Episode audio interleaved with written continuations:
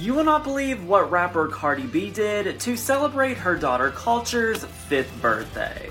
Cardi threw her a complete Super Mario themed birthday party with appearances from Princess Peach, Luigi, and Mario. Cardi is clearly a huge fan of Peach and was so excited to meet her, but look at Luigi creeping in the background. They had a huge ball pit and slide for the kids, as well as a pottery making station where you can make ceramic mushrooms. DJ Spinking made an appearance to play music for everyone. There was a giant bouncy castle filled with a million balloons. The theming for this party is absolutely amazing. It says super Kulture and there's Mario stuff everywhere. This looks like a theme park.